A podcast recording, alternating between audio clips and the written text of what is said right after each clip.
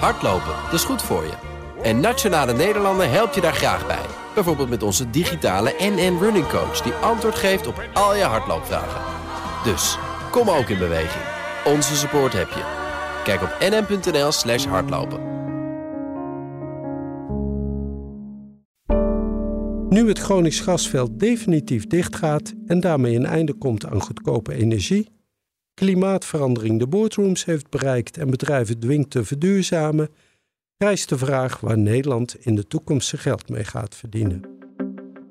Hoe erg is het dat het hoofdkantoor van Shell, Unilever en DSM niet meer in Nederland staat? Komt er een groene economie en hoe ziet die er dan uit? Hoe belangrijk is de maakindustrie eigenlijk? Kunnen we volstaan met consultants? Moet de politiek actief industriebeleid gaan voeren of juist alles aan de markt overlaten? Ik, Pieter Kouwenberg, ga samen met mijn collega Bert van Dijk op zoek naar het toekomstig verdienmodel van Nederland. Door met verschillende mensen in gesprek te gaan. Dit is aflevering 4, De Econoom. We hebben een gesprek met Esther Barendrecht. Zij is de hoofdeconoom van de Rabobank en uh, stuurt zeg maar al het onderzoek aan uh, van de bank naar hoe het staat met de economie, hoe het staat met het bedrijfsleven. Ja. En waarom ik Esther Barendrecht interessant vind is, ze hebben laatst een studie gedaan naar uh, de, de twee grote uitdagingen voor de economie. En vooral de, de, de, het transitievermogen van het Nederlandse bedrijfsleven. Dus het vermogen om zich aan te passen aan uh, de uitdagende omstandigheden van nu. En dat is geloof ik, tenminste om een klein tipje van de sluier op te lichten, dat is niet heel uh, hoopgevend, laat ik het zo maar zeggen. Uh, nee, het is niet heel opwekkend. maar mevrouw Barendrecht kennende, ze is een buitengewoon slimme dame zal ze ongetwijfeld ons en onze luisteraars van nuttige adviezen voorzien hoe ze, die, hoe ze dat kunnen verbeteren. Precies. Ik ben Esther Barendrecht. Ik ben uh, hoofdeconoom uh, bij de Rabobank. En, en, en dat is eigenlijk een soort ek, ek, titel naar buiten, zeg maar. En intern ben ik eigenlijk gewoon hoofd van de onderzoeksafdeling. En wat onderzoek je of wat laat je onderzoeken? Wij richten ons op de Nederlandse economie, op duurzaamheidsvraagstukken, um, op in bijzonder de energietransitie. En uh, dan hebben we ook nog iets bijzonders in huis, namelijk een dialoog-expertisecentrum. Dus we hebben ook nog in het team een aantal mensen die alles weten van hoe je met goede dialogen veel informatie op kunt halen uit allerlei verschillende groepen. We zijn uh, op zoek naar een beetje de toekomst van Nederland. We staan voor grote uitdagingen. Geen goedkoop gas meer. Um, we moeten verduurzamen, vergroenen. Uh, maar laten we eens beginnen met hoe staat uh, volgens u de Nederlandse economie ervoor?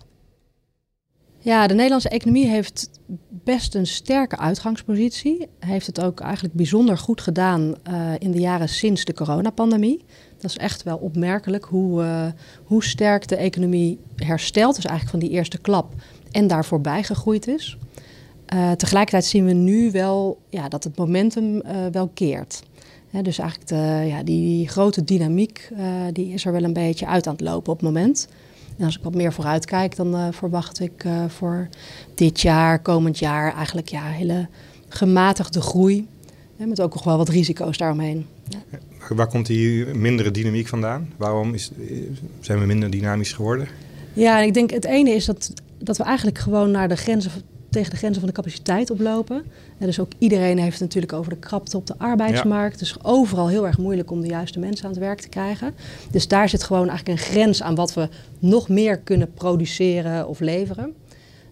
Um, en tegelijkertijd denk ik ook wel dat, um, in, ook zeker in de wereld om ons heen, daar ook wel een beetje de vraag uh, aan het uh, terugvallen is. Of eigenlijk minder hard aan het groeien is. Ja. En uh, dat heeft dus ja, zijn weerslag op uh, natuurlijk de export. Maar het is ook nog wel, uh, denk ik, ja, onzeker hoe, hoe eigenlijk binnen Nederland zelf, Nederlandse huishoudens, die hebben hun vraag behoorlijk op peil gehouden de afgelopen tijd. Maar dat de rek daar toch ook wel een beetje uit kan gaan lopen. Maar de uitgangsposities zijn goed. Toch uh, praten we eigenlijk doorlopend over de transitie. Ja. Omdat we ons moeten aanpassen aan de nieuwe realiteit. Welke grote uitdagingen of grote transities ziet u? Ja, ik denk heel veel. Maar het begint eigenlijk denk ik met twee hele grote veranderingen in de wereld. Um, en de ene uh, die heeft te maken met de natuur, dus klimaatverandering, maar ook het verlies aan biodiversiteit. Nou, uh, dat is natuurlijk een heel groot thema wat uh, elke luisteraar ook bekend voor zal komen. En de andere is, dat heeft denk ik te maken met de demografie. Dus enerzijds, de wereldbevolking groeit nog, nog best hard de komende tijd. En anderzijds in bepaalde delen van de wereld, zeker het Westen, hebben te maken met vergrijzing. En ja, dat, dat doet ook heel veel achter de schermen met de, met de economie. Dus die twee uit, ja, grote ontwikkelingen, die zorgen ervoor dat er ook hele grote transities nodig zijn. En ehm, ja, de een is dan de transitie naar een duurzamere wereld, een duurzamere economie. De energietransitie speelt daar een hele belangrijke rol in. Um, ik denk ook goed om te noemen de voedseltransitie die nodig is. dus om al die tegen 2050 10 miljard mensen te voeden, eigenlijk binnen de grenzen die de natuur, natuur toestaat. Daar zitten we nu al buiten. Dat, dat is ook een hele belangrijke. En uh, nou ja, dit alles kan denk ik ook niet uh, zonder meer digitalisering. Ja. En wat betekent die digitalisering? Meer robots? Ja, digitalisering gaat over heel veel dingen. Dus het gaat natuurlijk over um, dat we steeds meer data gebruiken en ook slim gebruiken. daar zit ook een uitdaging waar we het misschien straks nog kunnen, over kunnen hebben. Uh, maar het gaat inderdaad ook over dat je bepaalde processen automatiseert en soms ook mensen laat vervangen door robots op, uh, op bepaalde plekken. Ja. En natuurlijk, uh, nou ja, artificial intelligence is helemaal in. daar weten we denk ik eigenlijk nog helemaal niet genoeg van om dat goed te kunnen overzien. Tenminste, ik niet. het zijn hele ja. grote transities. Ja. klimaatverandering, verlies aan biodiversiteit, vergrijzing. dat, daar moeten we wat aan doen. Maar de kunst is natuurlijk voor Nederland, hoe gaan we daar ook geld aan verdienen? Hoe kunnen we daar uiteindelijk een uh, verdienmodel van maken misschien wel? Ja. En nou ja, waar moet Nederland, hoe moet Nederland dat doen? Welke sectoren of hoe kan Nederland daar, uh, daaraan gaan verdienen?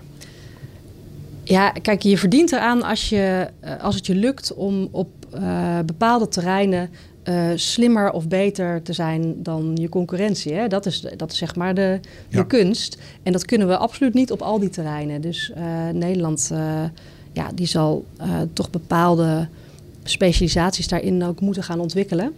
Maar hoe, gaat, is dat iets natuurlijks? Gaan we dat de markt laten ja. doen? Of moet, heeft de overheid daar een rol? Ja, ik denk beide. Dus um, hoe het vaak gebeurt is zeg maar dat het een beetje uh, de ontwikkeling gebeurt in aanpalende gebieden van dingen waar je toch al goed in bent. Hè? En dan heeft daarnaast denk ik ook de overheid zeker een belangrijke rol. Um, als je dat uh, ja, in voorbeelden zou vertalen, uh, nou ja, bijvoorbeeld Nederland is natuurlijk altijd heel goed geweest in het, in het omgaan met het vele water om, om zich heen. We hebben bedrijven die daar op zee, hè, denk aan de baggeraars bijvoorbeeld. En je ziet dat dat soort bedrijven nu ook een belangrijke rol gaan spelen in de offshore windenergie. En die hebben ook veel offshore olie en gas gedaan. Maar die gaan nu natuurlijk uh, ja, hun activiteit ook verleggen naar duurzame alternatieven waar eigenlijk de toekomst ligt. Ja. Dus dat, zijn, ja, dat is een beetje het soort mechanismes.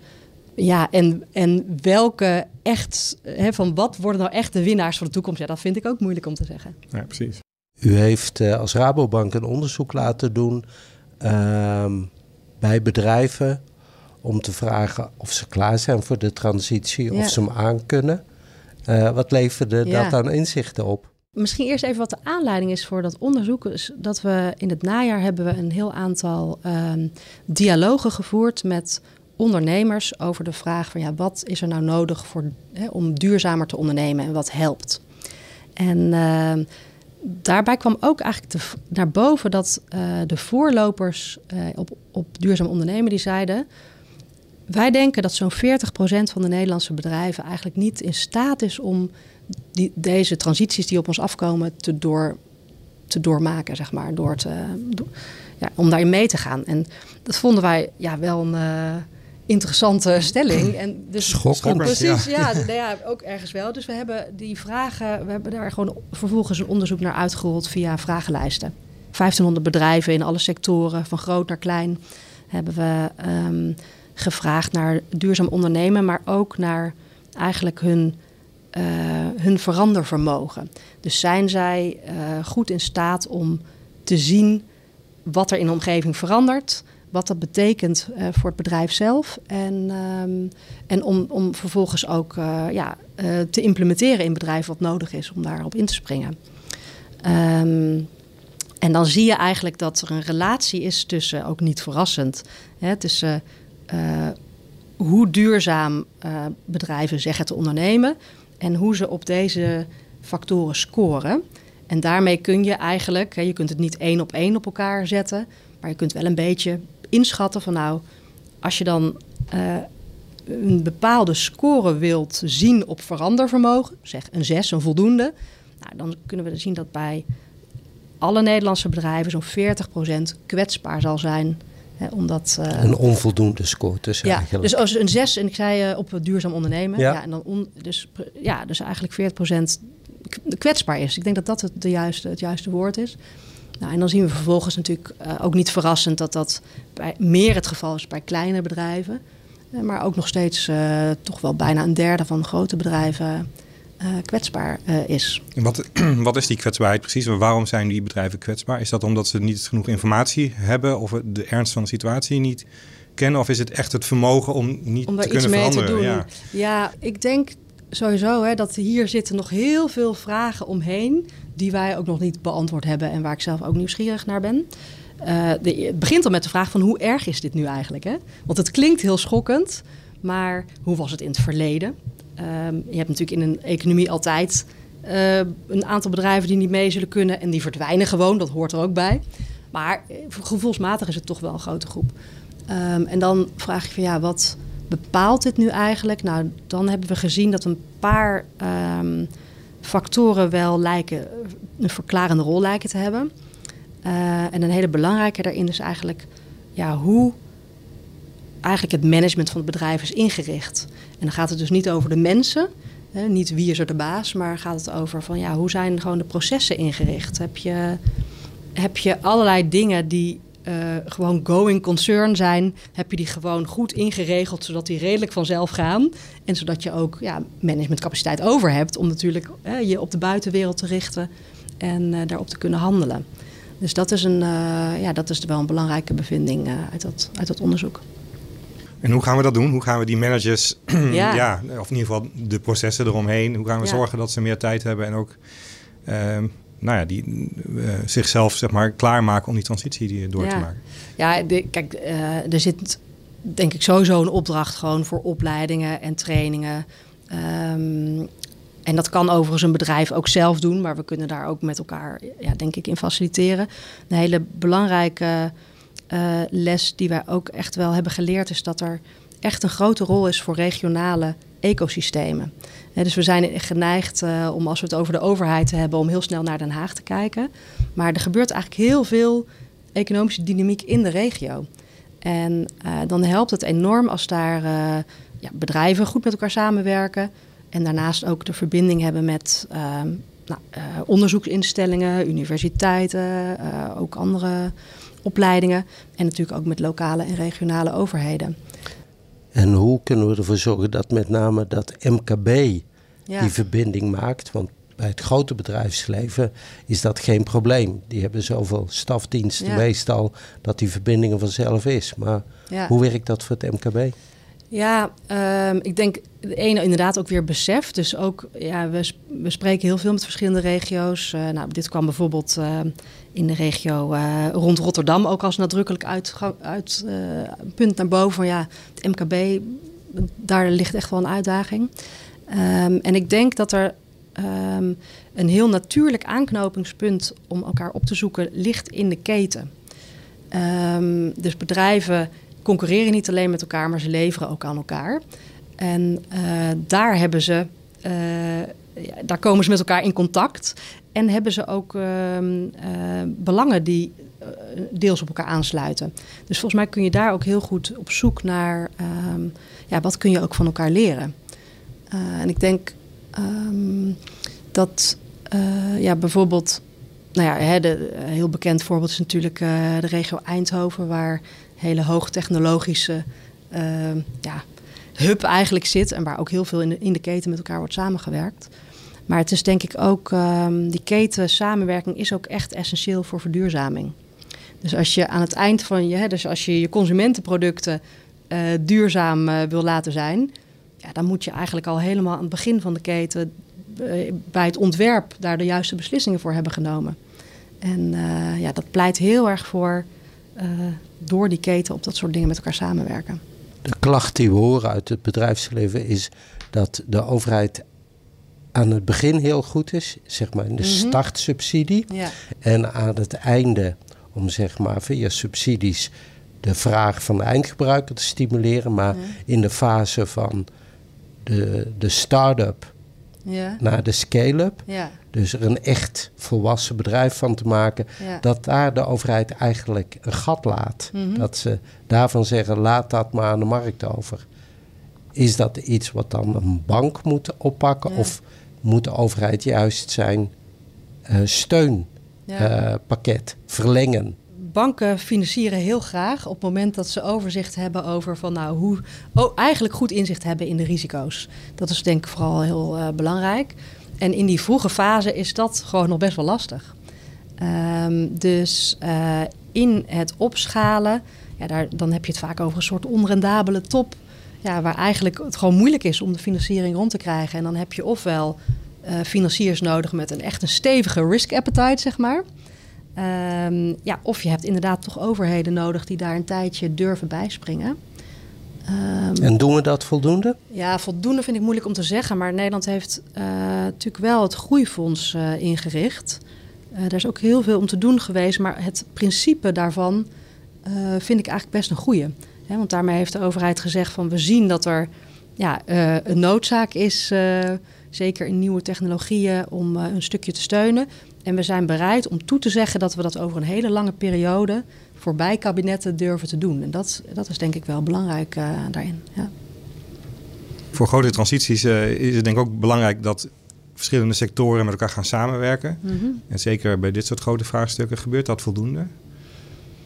Op zich hebben we denk ik in Nederland ehm, uh, natuurlijk best ook sectoroverstijgende overleggen. Hè. Denk aan alle klimaattafels, waar dingen echt wel geprobeerd wordt om dat uh, op elkaar af te stemmen.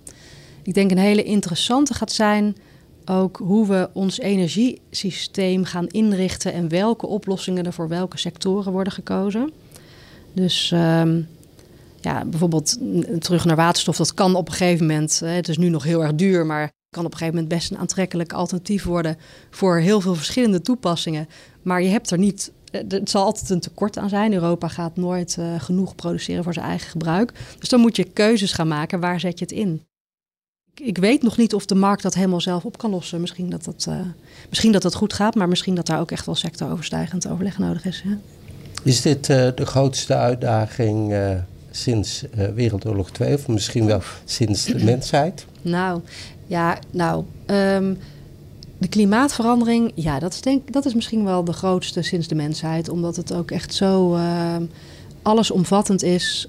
Um, zo uh, ook bedreigend voor de mensheid. En het zo snel gaat. En, uh, en het vraagt natuurlijk enorm veel van, van de mensheid. Want er moet gewoon op alle vlakken samengewerkt worden om het op te lossen. Dus uh, ja, ik denk dat, dat we dat wel zou ik niet gek vinden om het zo te noemen, inderdaad. Ja. Dus ja. klimaatverandering is echt de belangrijkste uitdaging. Het is niet, zijn natuurlijk, je kunt ook zorgen ja. hebben over uiteindelijk het verdienvermogen van Nederland. En dan, ja. Als, wij, als wij geen economie meer hebben, dan hebben we heel veel problemen in Nederland natuurlijk ook. Nee, maar het ging even om het perspectief. Hè? Want hier werd gevraagd, wat is dit de grootste uitdaging voor de mensheid? Ja, dan, als ik dan kijk naar Nederland, ja, de, mens, de mensheid kan wel zonder Nederland. Hè? Alleen Nederland kan niet zonder Nederland. Nee. ja. Dus, uh, is, er, is, er, is er genoeg geld beschikbaar om die hele transitie te financieren? Um, ik denk het uiteindelijk wel, maar het, het, gaat natuurlijk ook om gewoon de keuzes wat je doet met je geld. Hè, dus uh, ja, geld is dat, dat betreft uh, een, een bewegelijk ding. Dus je kunt, je, je, je, kunt kiezen waar je het voor inzet. En um, ja, als je kijkt naar de omvang van de opgave, betekent dat dat hier heel erg veel geld naartoe moet. Ja. ja. En uh, kunnen banken hier nog een Zeker, goede rol spelen? Nou ja, absoluut. Kijk, ehm, banken die uh, zijn natuurlijk gewoon als financier heel, kunnen een grote rol spelen. Maar ik denk wat ook belangrijk is om te benoemen, dat ja, alle grote banken in Nederland hebben zich ook gewoon gecommitteerd aan, ehm, aan, de, aan de doelen van Parijs. Dus die ja, hebben gewoon gezegd: wij willen ervoor zorgen dat onze portefeuilles hè, netjes op dat pad naar Parijs komen. dat betekent dat, uh, dat eigenlijk de, zeg maar de broeikasgassen van activiteiten die banken financieren, ja, die moeten netjes terug naar de doelen die zijn gesteld.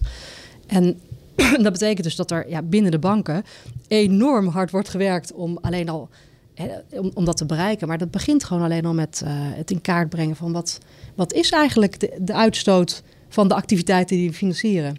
Dat is al best een lastige vraag om uh, te beginnen. En uh, daarom zei ik ook al even helemaal aan het begin van ja, data is ook een hele belangrijke in al deze bewegingen. Want ja, om, om te kunnen weten uh, of je voldoende uh, van je uitstoot terugbrengt, moet je natuurlijk wel A, weten wat je nu uh, uitstoot. En je moet, je moet dat hele pad moet je kunnen volgen. Uh, ja, dat is echt helemaal niet makkelijk. En ehm, wat we merken is dat ja, het ontbreekt vaak aan data. Op, niet, op niet elke schoorsteen van elke fabriek staat een metertje van zoveel eh, CO2 komt eruit. Um, als de data er is, is het vaak moeilijk vergelijkbaar. Dus iedereen heeft toch een beetje zijn eigen manieren om dingen uit te drukken. En, uh, en als het al vergelijkbaar is, dan is het ook, uh, mogen we het niet altijd delen. dus uh, er zitten natuurlijk ook hele belangrijke privacy-vraagstukken omheen. Um, nou, dit alles maakt eigenlijk wel dat, ehm, ja, dat ook die, uh, die dataverzameling op dit moment gewoon te langzaam gaat voor de doelen die we hebben gesteld. Bedoelt u daarmee dan te zeggen, omdat we niet de goede data hebben, is het moeilijk om in de kredietbeoordeling van bedrijven zeg maar de goede metingen te doen en ook de goede doelstellingen op te leggen aan die bedrijven. U kunt het geld krijgen als u dit en dit doet in de vergroening. Ja, dus eh, om zo'n soort gesprek te kunnen voeren, heb je wel uh, daar echte inzichten voor nodig. En uh, kijk, en wat we bijvoorbeeld wel doen, hè, dus nou ja, um, bijvoorbeeld banken zijn natuurlijk ook grote hypotheekverstrekkers. Uh, dus het is heel belangrijk om te weten wat is eigenlijk het energieverbruik van, van, al die, van al die woningen. Nou, dat weten we nu niet, want, want als bank heb je geen toegang tot de data van het energieverbruik. Nou, proberen we dat samen met allerlei partijen samen op te lossen. Een neutrale plek te vinden waar we dat energieverbruik kunnen neer, die data kunnen neerzetten, dat kunnen koppelen aan de portefeuilledata van de bank. Uh, zonder dat, uh, hè, dat ze aan die kant kunnen zien wat die portefeuilledata is, zonder dat wij weten wat er in die huizen gebruikt. En dan toch daar die inzichten uit te halen. Maar je moet je voorstellen, dit is, uh, een, lang, dus echt een lang traject. Heel ingewikkeld om dat goed te kunnen doen. En om dat ook niet alleen technisch, maar ook natuurlijk juridisch nou, als je dat voor elk stukje van de economie zo moet gaan uitvogelen, dan zijn we nog wel even bezig. Maar iedereen heeft daar toch belang bij. Hè? De, ja. de, uh, ja. Jullie kunnen korting geven op de hypotheek als ik investeer in uh, um, um, minder energieconsumptie. Uh, dus ik ben blij. jullie zijn blij, want je loopt minder risico met het huis.